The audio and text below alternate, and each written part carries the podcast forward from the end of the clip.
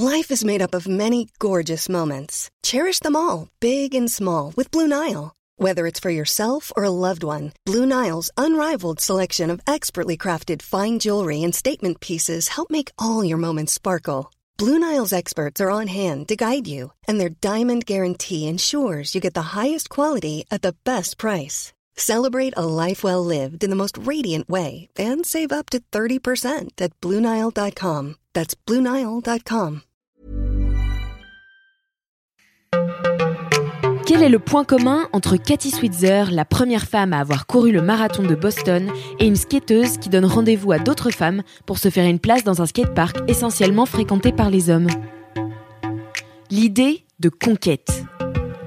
Bienvenue dans Conquérante, le podcast de Mademoiselle qui fait parler les sportives. Comment le sport, l'envie et l'ambition leur ont permis de se dépasser, de briser les barrières et de repousser leurs propres frontières? C'est ce que tu vas découvrir dans ce podcast. J'espère que Conquérante saura t'inspirer à mener tes propres conquêtes à travers des témoignages de meufs comme toi et moi qui ont osé prendre leur place et la défendre.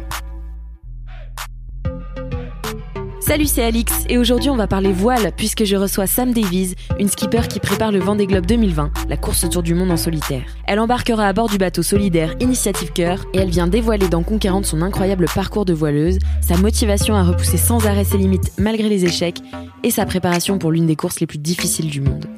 J'ai été très inspirée par son discours et je pense que ça te plaira aussi. Je m'appelle Sam Davies, je suis anglaise mais j'habite en France. Et je suis skipper du bateau Initiative K. Je vais faire le Vendée Globe euh, 2020, donc l'année prochaine, euh, euh, pour faire le tour du monde à, à la voile. Ok, trop bien. Et euh, du coup, quand est-ce que tu as commencé la voile et euh, pourquoi? Pourquoi tu t'es dit ce sport-là euh, plus qu'un autre? Euh, j'ai commencé la voile à l'âge de deux semaines, je crois. Ah ouais. Donc j'ai aucun souvenir, c'est mes parents qui me racontent ça parce que j'ai de la chance d'être née dans une, une famille de marins. D'accord. Donc euh, mais mon grand-père euh, paternel, il, il était commandant des sous-marins, dans les sous-marins. Waouh. Et l'autre grand-père, il avait un chantier naval et lui, il pilotait les bateaux de course à moteur. Donc mes deux parents, ils étaient euh, accros à- aussi à la voile, mais vraiment pour la plaisir, la croisière, les vacances. Euh, euh, J'ai jamais fait de compète avec eux, c'était des week-ends et des vacances. Donc euh, mon premier sport n'était pas du tout la voile. Moi, j'ai fait la natation synchronisée à haut niveau quand j'étais jeune. D'accord. Euh, parce que mes parents voulaient que je, je savais bien nager euh, parce que c'était pour que j'étais en sécurité dans le dans le, le lieu familial qui était souvent sur l'eau à côté de l'eau et donc ils m'avaient envoyé à faire les cours de nage euh, très tôt. J'adorais ça et du coup je, je suis devenue une nageuse de, de compète. D'accord. la voile c'était pour la plaisir et, et euh, euh, donc euh, les premières compétitions en voile c'était pareil juste pour rigoler parce qu'il y a que des filles euh, en natation synchronisée et donc pour la vie sociale euh, j'étais obligée de trouver un autre sport pour rencontrer les garçons Donc t'as commencé la voile en fait pour rencontrer les garçons. pas pas vraiment pour rencontrer les garçons mais euh, euh, j'ai c'était euh, un peu une, le sport détente le sport le sport plaisir et j'adorais ça avec mes parents mais des fois j'étais un peu frustrée de ne pas faire la compète parce que j'ai j'ai- j'étais devenue compétitrice avec euh, la natation et j'ai bien grandi euh, avec cet instinct de de compétition et des fois frustrée euh, en famille de ne pas faire ça avec nos- notre bateau. Donc j'ai cherché un peu euh, ailleurs pour euh, en dehors de la famille en fait pour faire la compète à la voile aussi parce que ça me plaît ça m'a plu. Et c'était quoi ta première compétition? Comment tu t'es sentie la première fois que t'as fait une compétition de voile?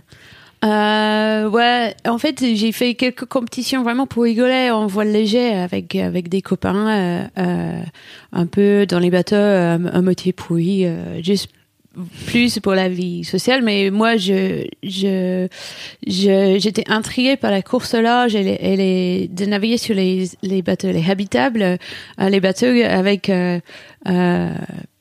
avec euh, une intention d'essayer de faire les grandes courses euh, océaniques, mais euh, euh, donc euh, le, le souvenir de première course vraiment c'était la première fois que j'ai réussi à convaincre quelqu'un un étranger quelqu'un que je connaissais pas du tout euh, à m'embarquer sur son bateau pour faire une régate euh, euh, en habitable. C'était juste un régate de dimanche mais euh, Et ça a duré combien de temps? Euh, c'était que New York de dimanche, en quelques heures, mais c'était sur un bateau qui pourra aussi partir faire des courses, euh, euh, en des courses plus plus loin en transat ou en transmanche. Et du coup, le souvenir, c'était pas vraiment de la, de la course en lui-même, mais c'était d'avoir euh, eu le courage de d'aller frapper sur la porte de, avec les gens que je connaissais pas pour les convaincre de, de m'embarquer, parce que c'est ça aussi, c'est le euh, c'est pas facile de rentrer dans ce milieu. Et souvent les gens ils me demandent alors comment je peux faire? Comment on fait pour faire ça? Euh, euh, donc c'est j'ai j'ai eu la chance d'avoir une famille qui naviguait, mm. mais c'était pas si facile que ça de faire la course au large parce que c'était pas du tout dans, dans ma famille, donc j'étais obligée de, oui, de, de convaincre les gens que je connaissais pas d'aller frapper sur les portes, de, de monter sur un bateau euh, et je savais aucun, je savais pas du tout comment faire la régate parce que mm. pour moi la compétition était était la natation. Euh, donc à, à, faire les manœuvres avec les bateaux, à utiliser la voile de régate, euh, toutes les termes, euh, tout ça. Oui, c'est tout un monde en fait. oui. Euh, donc c'était plus ça, c'était de les souvenirs de d'avoir eu le courage parce que tellement j'avais envie de faire ça. Et, et puis ouais, d'être un peu perdu au début et, et trouver les gens très très sympas qui m'ont euh, épaulé et qui ont peut-être euh, compris mon mon passion pour ça et mon envie de progresser et qui m'ont beaucoup soutenu euh, dans ces premières des premières explorations dans la course au large. Et tu disais tout à l'heure que du coup les, la voile c'était plus un sport de, de garçons, enfin de mecs. Mm. Et est-ce que ça a été difficile, d'autant plus difficile pour toi de t'intégrer puisque tu étais une femme?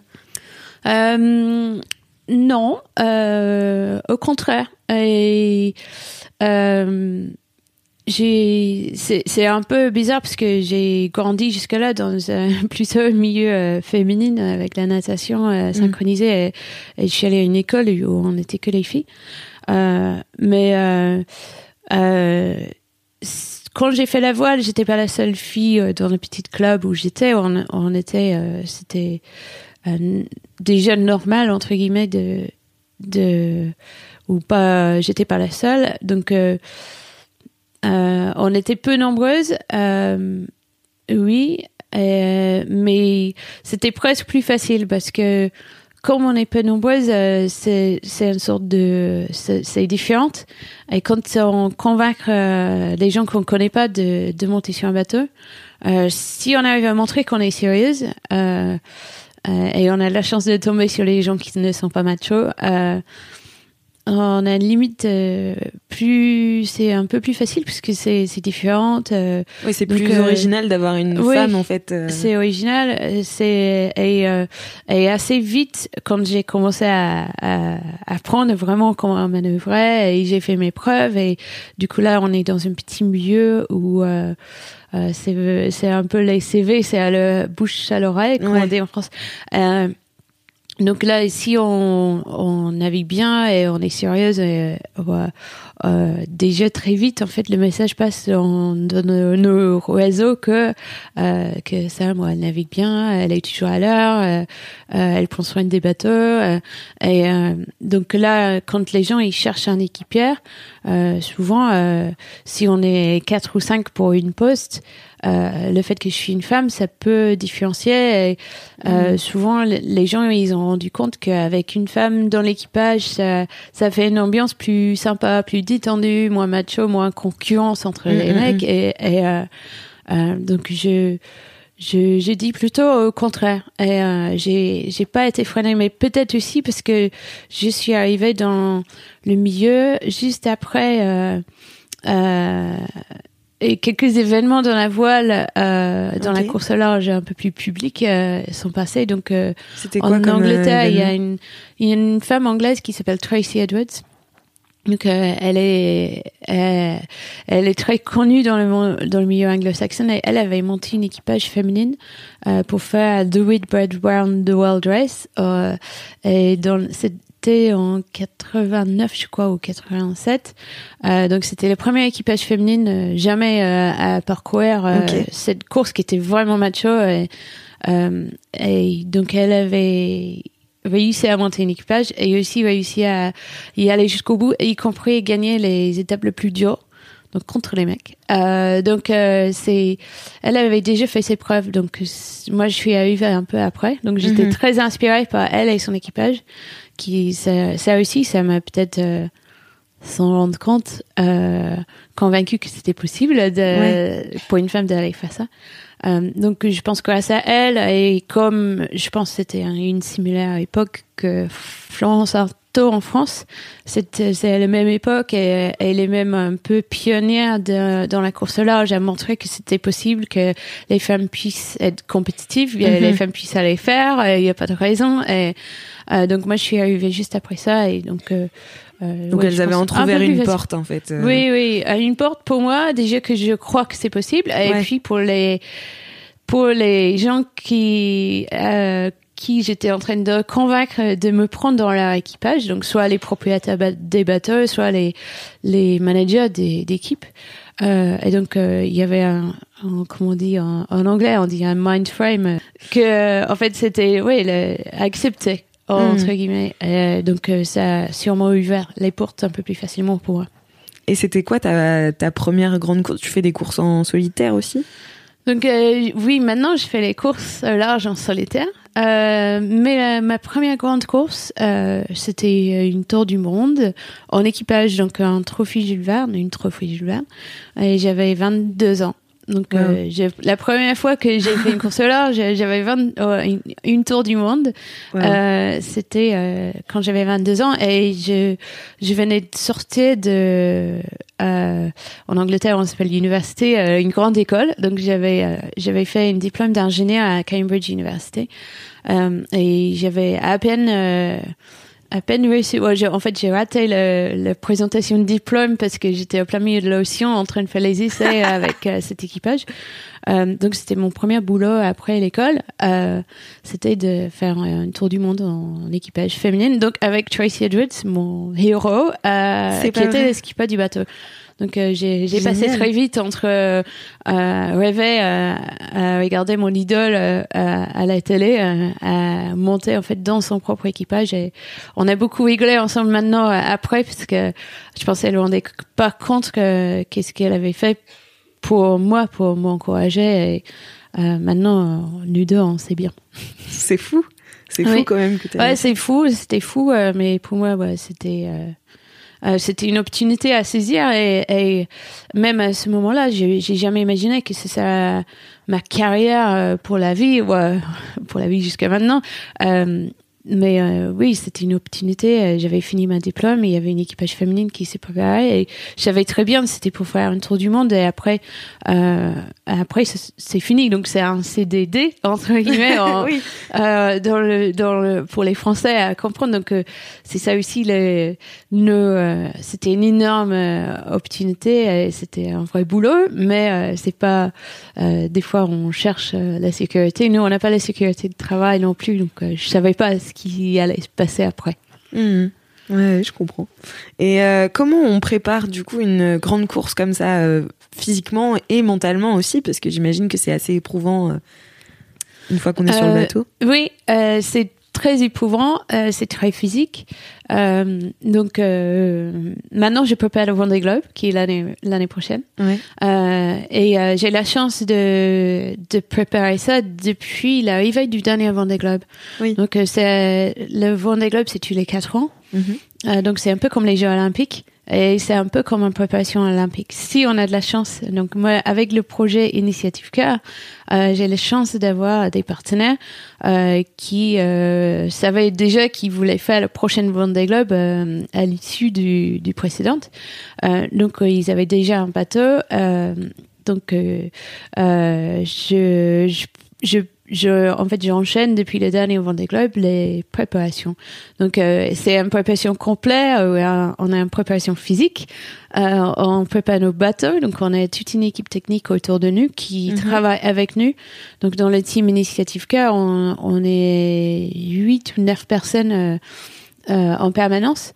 Donc, euh, c'est vraiment une opportunité incroyable de pouvoir d'avoir cette soutien, mais c'est c'est devenu obligatoire aussi pour être performante et en sécurité quand on fait une tour, un tour du monde. C'est pas rien, euh, Oui, un tour du monde de la voile. Mais euh, donc il y a beaucoup de préparation. Euh, c'est quatre, quatre, euh, quatre années. Pour ceux qui ont la chance comme moi. Euh, et il n'y a pas que le Vendée Globe, il y a beaucoup d'autres courses euh, Oui, tout au long que de cette période. Ouais. Tous les ans, il y a une grande course euh, au moins. Donc on vient de finir la Transat Jacques Vabre qui était cette année, l'année 2019. Euh, mais j'ai pas fait que ça. Il y a d'autres courses plus petites, moins connues.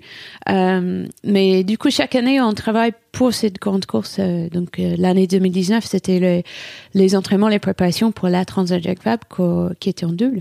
Mais toujours dans le coin de ma tête, euh, j'ai le Vendée Globe 2020. Mm. Donc euh, depuis euh, depuis 2017, euh, j'ai préparé la, chaque grande course, sachant que euh, l'objectif final avec ce projet Initiative K, c'est le Vendée Globe. Donc chaque fois, j'essaie de euh, choisir avec qui je navigue, si je navigue en double, parce que c'est pas que les courses en solitaire, euh, pour optimiser euh, le Vendée. Euh, j'ai envie d'apprendre si j'ai envie d'apprendre ça, donc euh, je choisirai euh, tel ou tel co-skipper pour Mm. naviguer avec moi. Et même, j'ai envie de tester, essayer des voiles, essayer des matériaux différents. Euh, et donc, je vais, je vais fabriquer des voiles euh, pour à chaque année ou des voiles pour les tester euh, avec un objectif Vendée Globe parce que euh, même pour faire un tour du monde, c'est énorme. On peut pas faire enchaîner les tours du monde avant pour le tour du monde parce que c'est tellement long. Bah oui. Donc il faut essayer de voir alors un tour. Est-ce que ma voile va tenir pour un tour du monde? Alors je vais fabriquer euh, deux ans avant. Et là je vais essayer de naviguer autant de milles euh, euh, Ouais. qu'un tour du monde avec euh, dans les les courses et les entraînements avant pour tout tester. Donc c'est il y a beaucoup de choses à, à préparer. Donc il y a aussi un prépa physique. Donc là j'ai j'ai fait euh, j'ai les préparations physiques cette semaine. Donc je viens de rentrer du Brésil où c'était l'arrivée de la Transat Oui. Jacques Vabre. Et là cette semaine j'ai euh, retourné au prépa physique et j'ai fait quelques entraînements un peu euh, style euh, reprise. Et là j'ai dit ça c'est les vrais entraînements pour le Vendée Globe parce que la prochaine grande course c'est ça l'année prochaine. Ouais, c'est ça. Et comment, alors, euh, comment ça se passe quand tu te retrouves bah, sur ton bateau? Et ça y est, c'est parti pour euh, le Vendée Globe Comment ça se passe dans ta tête et comment tu fais pour, euh, pour rester bah, seul aussi longtemps aussi? Euh, donc j'ai la chance d'avoir déjà fait le Vendée Globe en 2008 Ouais. euh, et 2012. Mais 2008 j'ai fini le Vendée Globe en quatrième place. Euh, ça, j'ai mis 95 jours. Donc cette cette fois l'année prochaine, j'espère de mettre plutôt 70 jours. Donc la, la technologie avance. Ouais. Mon bateau Initiative K il va plus vite que que Roxy euh, il y a 10 ans.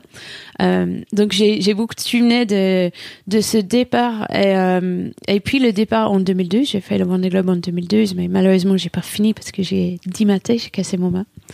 Euh, donc j'ai j'ai deux souvenirs de départ de Vendée Globe. Euh, un peu différentes euh, et euh, déjà euh, je je m'appelle euh, euh, une des émotions en fait au départ. Donc il y a la première que je je cherche vraiment de ret- de retrouver euh, l'année prochaine euh, au départ du Vendée. Euh, c'est une sérénité en disant voilà j'ai tout fait, j'ai coché toutes les boîtes, Ouais. euh, j'ai j'ai travaillé à fond euh, et euh, je suis prête. Euh, c'est dur à c'est c'est dur à imaginer puisque il y a tellement de choses à essayer de faire, de naviguer, de entraîner, de apprendre comment réparer chaque pièce du bateau Mhm. parce qu'on est vraiment seul et il faut Oui, bah oui. faut tout gérer euh, pendant les, les trois mois.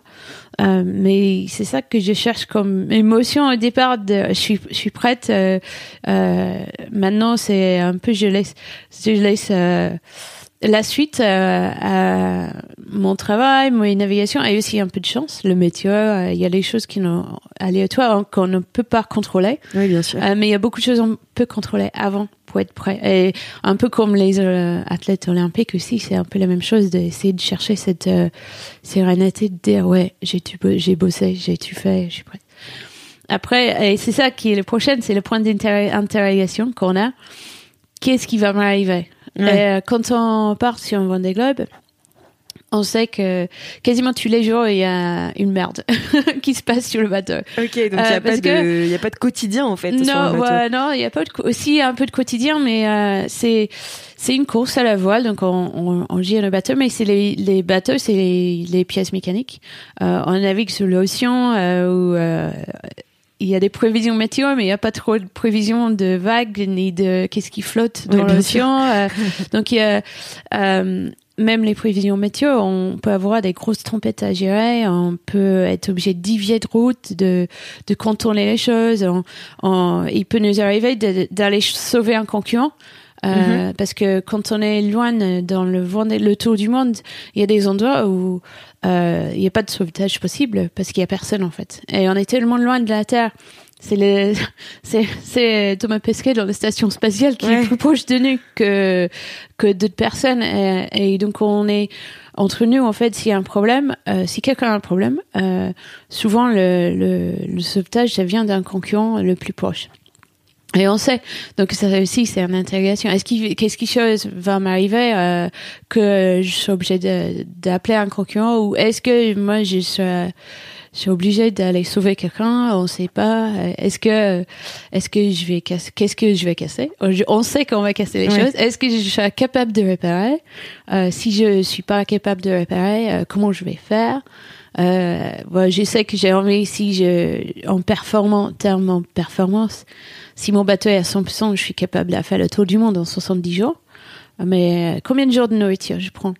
Est-ce que si je casse une pièce sur mon bateau, moi j'ai envie de finir à tout prix Parce qu'avec le Mhm. projet Initiative Cœur, on soutient euh, une association, mécénat chirurgie cardiaque, euh, qui sauve les enfants. Euh, donc euh, j'ai une énorme partie de mon projet avec le soutien du public. On lève l'argent pour sauver ces enfants-là.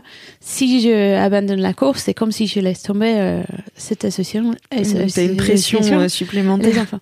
Donc j'ai cette pression qui fait que je dois finir à tout prix. Donc euh, je vais pas juste prendre 70 jours de nourriture en disant si je casse un truc, euh, tant pis, euh, je gagne pas, euh, j'abandonne. Moi je vais essayer de finir à tout prix. Donc euh, combien de jours de nourriture il faut prendre pour assurer Pour que finir. ouais. si je casse ma bombe, euh, que je vais avancer moins vite? Est-ce que je prends 90, 100 jours? Est-ce que je Mhm. prends que des pâtes ou est-ce que je prends un peu de chocolat en plus? Donc euh, c'est tous ces points d'interrogation. Getting engaged is a moment worth cherishing. A one of a kind ring that you design at Blue Nile can help your love sparkle. Just choose your diamond and setting. When you've found the one, you'll get it delivered right to your door. Finding the right engagement ring can be nerve wracking. At Blue Nile, you'll have the expert guidance needed and a diamond guarantee that ensures you're getting the highest quality at the best price. Cherish all of life's moments and save up to 30% at BlueNile.com. That's BlueNile.com. Est-ce que le sac que j'ai fait pour euh, que mon équipe m'emmène au Sable d'Olonne à l'arrivée dans deux mois et demi, est-ce que c'est des vêtements, de ma trousse de toilette?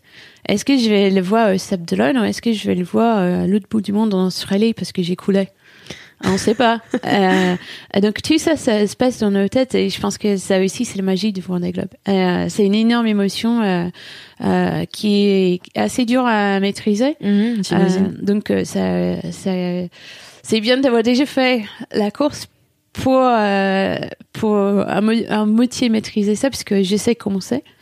Euh, mais c'est c'est assez euh, assez important et il faut bien réfléchir avant à comment on gère ça. Euh, et après on a moi j'ai toujours chaque fois euh, l'émotion de quand je, je quitte le ponton et je, je longe le chenal à Sable d'Olonne, j'ai dit, j'avais, dans ma tête, j'ai l'impression d'avoir déjà gagné.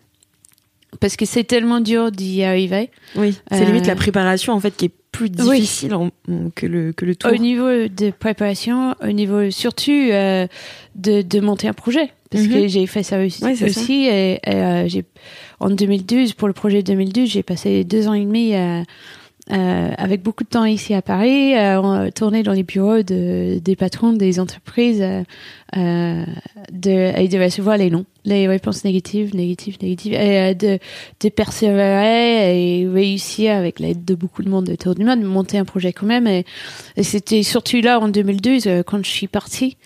C'était une période assez dure financièrement. et je, je m'appelle quand j'ai descendu du chenal, j'avais j'avais l'impression d'avoir déjà gagné. Et, et là après c'est le choc parce qu'on on quitte le chenal, on arrive aux lignes de départ et puis euh, là des- ah oui non mais je, je- maintenant il faut faire le tour du monde. Euh, donc euh, c'est ça aussi c'est dur. Et après oh, une fois on est parti c'est c'est une autre émotion où on- là on est au village au Sable d'Olonne, on Mm. est avec les milliers des milliers de gens euh, euh, Oui, pendant le trois départ, semaines euh, ouais. Le jour des départs, bon, les, les jours qui précèdent, euh, euh, même nos familles, euh, les gens qui viennent nous voir qu'on n'a pas vu pendant des années, parce que tellement c'est énorme le Vendée Club. Et euh, donc on a- c'est une période où on n'a jamais eu autant de monde autour de nous que pour nous, pour nous voir. Et, et puis on, en l'espace de pareil de, de trois minutes, on passe de ça à euh, d'être isolé sur son bateau Ouais. euh, tout seul. Euh, avec euh, ces trois mois devant toi euh, tout seul. Et là aussi, c'est un choc énorme et, Ouais. et un choc qui est dur à gérer dans les premiers jours de la course.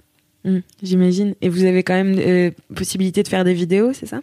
Donc, euh, ça aide aussi de, de- parce que c'est une sorte de communication avec le, avec la terre Mhm. qui, euh, qui est de, oui, de partager ce qui se passe sur le bateau. C'est quelque chose que j'ai toujours pris à cœur depuis 2008 parce que je juge que j'ai tellement de la chance de faire ça. Comme j'ai dit, j'avais l'impression d'avoir gagné euh, de, de, quand je parte parce que le monter un projet comme ça et de préparer, c'est tellement énorme. Euh, je me suis dit, c'est pas juste que je garde ça que pour moi. Euh, je sais qu'il y a des gens qui rêvent de faire ça, qui, pour telle raison ou telle raison, ils vont jamais faire. Soit ils ils ont pas trouvé l'argent, soit euh, ils ont eu un problème, soit euh, parce qu'ils ont peur et que c'est pas pour eux, ou même les gens qui qui aiment pas la mer. C'est Mm. c'est une aventure humaine que qui peut suivre les enfants, les écoles, les enseignantes. Il y a plein de plein de gens que je sais que ça change leur quotidien de de, de pouvoir euh, partager avec moi le tour du monde. Donc, euh, je me suis toujours dit, je, je dois ça, en fait, pour la chance que j'ai Ouais. sur mon bateau, je dois ça à, à tous ceux qui, qui adorent de suivre ça avec moi. Donc, Mm. euh, c'est, c'est, et, et c'est devenu un passion et je, je, ça fait partie de la course. Et pour moi, c'est, j'ai la performance, euh, la performance sportive, c'est un objectif, euh, mais c'est pas que ça. Et j'ai l'autre objectif, c'est le partage. Euh, encore plus maintenant avec le projet Initiative Car, parce que euh, mes sponsors sont sponsors mécènes. Et pour eux, euh, ils m'ont dit, ouais, chaque nouveau fan, nouveau clic, nouveau partage sur les réseaux sociaux, Mhm. on va don- donner un euro de plus à mécénat chirurgie cardiaque. Ah oui. Du coup, on a cette opération un clic un cas euh, qui euh, donc je compte beaucoup sur le public. Euh, donc je sais que si je fais des vidéos sympas et j'ai Mhm. plus de fans, ouais, donc euh, mes partenaires euh, fidèles et, euh, très gentils, ils donnent plus d'argent à mécénat chirurgie cardiaque. Donc j'ai une motivation de plus euh, euh, pour ce, ce partage que j'adore déjà. Donc maintenant je suis vraiment dans un projet de rêve parce que ouais, j'ai il y a un- encore une sens euh, euh, de ce projet, euh, pas que le partage juste pour partager, Mm. pour inspirer les gens, mais euh, je sais que ça peut sauver les vies. Euh, et du coup, ça change les vies des, des, des ces enfants et leur famille. euh, et ça, ça, ça, ça n'a pas, pas de prix. Ouais, c'est ça, c'est fou. Et euh, est-ce que tu pourrais me raconter une anecdote qui t'a fait te sentir puissante quand t'étais comme ça en mer? Quelque chose qui s'est passé et tu t'es dit waouh, j'ai tout défoncé là. Il y a plein, il y a plein de moments et des fois c'est des moments un peu euh, euh, plein milieu de la course où euh, on arrive à réparer quelque chose qui est cassé et Mm. quand on pense qu'on on va pas arriver à finir ou on- que notre bateau il va rester euh, ralenti et on réussit à trouver une solution pour une panne, un problème. Je, utilise ma diplôme d'ingénieur beaucoup quand je suis en Ouais. mer parce que il faut gérer ça. Mais, mais il y a des choses un peu plus symboliques comme euh, euh, et je vais jamais oublier mon mon premier passage euh, de Cap Horn. Donc euh, c'était en 2000. euh, en 2009 parce que c'était le Vendée Globe 2008-2009 et on, on, a passé euh, le Nouvel An, euh, le réveillon euh, plein milieu de l'océan Pacifique en mer. Euh, et je m'appelle maintenant, même c'était le c'était le 11 janvier 2009. je passe la Cap pour la première fois de ma vie. et ça, pour les marins, la Cap c'est un peu comme comme monter au sommet d'Everest. Euh, et euh, c'est c'est le l'endroit un peu plus c'est mythique, euh, c'est symbolique pour les marins. Euh, même quand moi j'ai passé, j'imagine en fait tous les marins qui n'avaient pas de choix, qui voulaient pas faire ça, mais c'était leur métier de. Euh, il y a très longtemps, quand les bateaux, et quand il n'y avait pas le canal de Panama, mhm. il y avait que ce passage à Cap Horn qui c'est un endroit où tous les courants, tous les systèmes météo, ils se, ils se rencontrent euh, euh, dans une façon un peu chaotique qui fait qu'il y a souvent un état de la mer énorme, euh, beaucoup de vent. C'est un passage obligé, donc on peut pas aller euh, s'échapper ailleurs. Donc c'est c'est redouté pour les marins. Comme passage, il y a eu beaucoup de naufrages autour du Cap Horn. C'est dangereux, c'est c'est loin de de tout. Euh, mais euh, aussi symbolique pour nous euh, sur le Vendée Globe quand on passe la Capone, c'est un peu le sens sortie d'enfer du mer du Sud parce qu'on sait qu'après on tourne à gauche, on remonte l'Atlantique et on revient dans les les eaux euh, où il y a un peu plus de monde. Euh, il y a des bateaux, il y a le sauvetage est à nouveau possible. Et donc c'est aussi ça qui est symbolique. Et donc c'est j'avais attendu très longtemps puisque lors de mon premier tour du monde, donc je parlais quand j'avais 22 ans, on a dit matin, donc on a cassé notre mât. D'accord. Euh, avant le Cap Horn, au plein milieu de l'océan Pacifique, sur ce qu'on appelle le point Nemo, c'est le point le plus loin de la Terre quand on fait un tour du monde. Donc, on a ah mis deux semaines euh, avec un gréement de fortune pour rallier la Terre avec notre bateau cassé. Euh, donc, quand j'avais 22 ans, je pensais que j'allais passer le Cap Horn. Et euh, finalement, j'ai pas passé parce qu'on on a atterri euh, à Puerto Montt en Chili en Amérique du Sud. Euh, donc euh, cette rêve de, de jeune fille euh, qui suivait ses courses de, euh, depuis euh, son, son salon n'a pas été abouti en 2000, en quand j'avais 22 ans, en 1998. donc je me suis dit ouais c'est pas grave, je vais je vais arriver, je vais aller voir le Cap Horn dans pas longtemps. Et finalement j'ai mis 10 ans depuis ce moment-là pour vraiment voir le Cap Horn pour du vrai. Donc euh, pour moi, c'était un des moments euh, incroyables. C'est fou. Et euh, du coup, pour finir, est-ce que tu as un échec qui t'a fait te sentir, enfin, duquel t'as appris quelque chose et qui t'a, ouais, qui t'a appris quelque chose et ce qui t'a le mieux appris?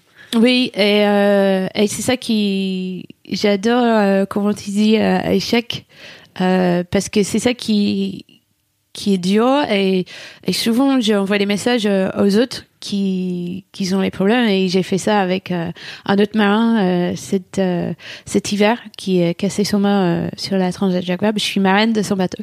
Et je sais comment il était dégoûté dessus et, et j'essaie de lui envoyer un message en disant ah, mais c'est les choses comme ça qui te rendent plus fort si tu arrives à, à remonter. Et pour moi c'est du coup, c'est oui, c'est un échec et c'est un échec sur le moment, mais il faut pas penser comme échec. Mm. Comme c'est juste un obstacle euh, qui nous rend plus forte. Et euh, moi, c'était en 2012, donc lors du, de mon dernier Vendée Globe, qui euh, euh malheureusement j'ai cassé mon mât après qu'une semaine de course. Euh, donc c'était vraiment une lutte pour y arriver.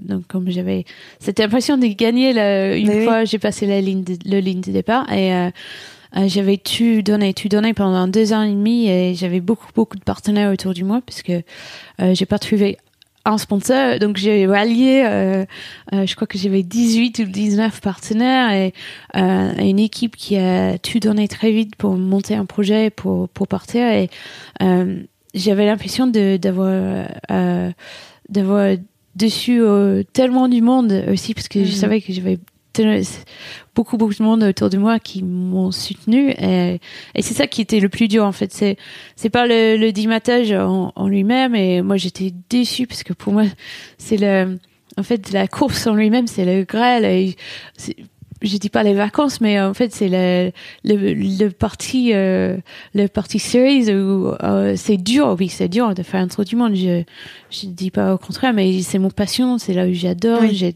je m'exprime. Et j'avais l'impression de de- d'avoir été volée en fait de de ce parti de de mon projet puisque j'avais plus de main. Et je pouvais plus continuer. Euh, donc j'étais déçue pour moi euh, de, de rater ce tour du monde, euh, de rater tous ces milles de navigation et de plaisir et de des fois c'est plaisir dans le dur. Mais euh, mais pour moi perso, euh, je savais que c'est ça fait partie de notre sport. C'est un sport mécanique. Des fois, si on n'est cassé à rien, on est, c'est parce qu'on n'essaie pas assez.